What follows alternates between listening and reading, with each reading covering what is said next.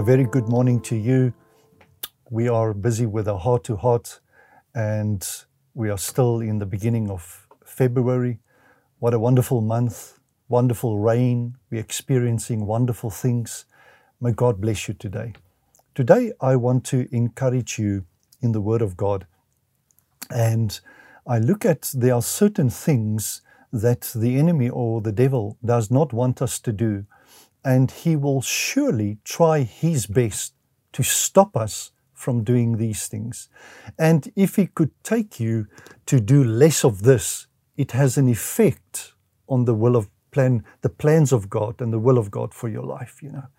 I remembered when I was a very young Christian, there was a time where I slipped. I actually worked overtime. And I, I saw that the longer I worked overtime, the effect it had on me because we needed the finances. But ultimately, it came to Sundays and it had such a negative effect on me that it nearly caused backsliding in my life. But then the Lord sent someone to me, and the person came and actually lovingly, with a direct command, actually said to me, George, you need to get back to church. And I took that serious. And since that day, I took that serious. Since that day, it has been many, many years that I've committed to the things. So I just want to mention a couple of things that we need to take care of in our spiritual lives.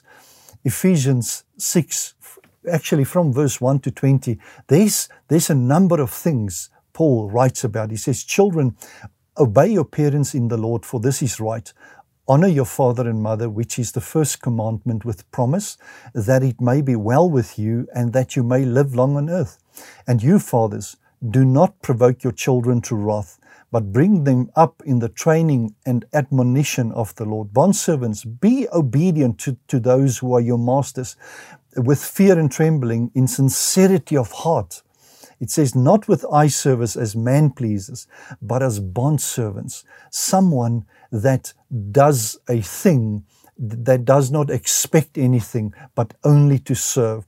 And and the thing, you know, I, as I said about the you know not coming to church in in Hebrews 10 25 it says not forsaking the assembling of ourselves together as is the manner of some but exhorting one another and so much the more as we see the day approaching you know there's a day coming for you and me and that day is the end of our lives. And are we ready to face that? We need to have all the building blocks of our spiritual lives on a strong foundation, and the foundation is the Lord Jesus Christ. You know, um, he knows if he removes me from church, he knows the effect of that. Then, then the inspired word of God for that specific day is not received by me. I need to have the corporate uh, anointing. I need to enter the corporate anointing. You know, there's a th- there's a thing that happens to a person. There's a settling that comes to a person when you are connected. You know, and and to stop prayer in a person's life. Now that is a battle for most people, and but you need to make strong commitments, even if you sleep late. Rather, you know, make a little prayer than no prayer at all do something and you know commit to the lord this is a relationship we have with it's meetings we have with god that we just need to stay there and then obviously a big one is the enemy doesn't want us to witness you know you have a testimony you have something to say to someone today and that when that is motivated by love and by introducing Christ to a person.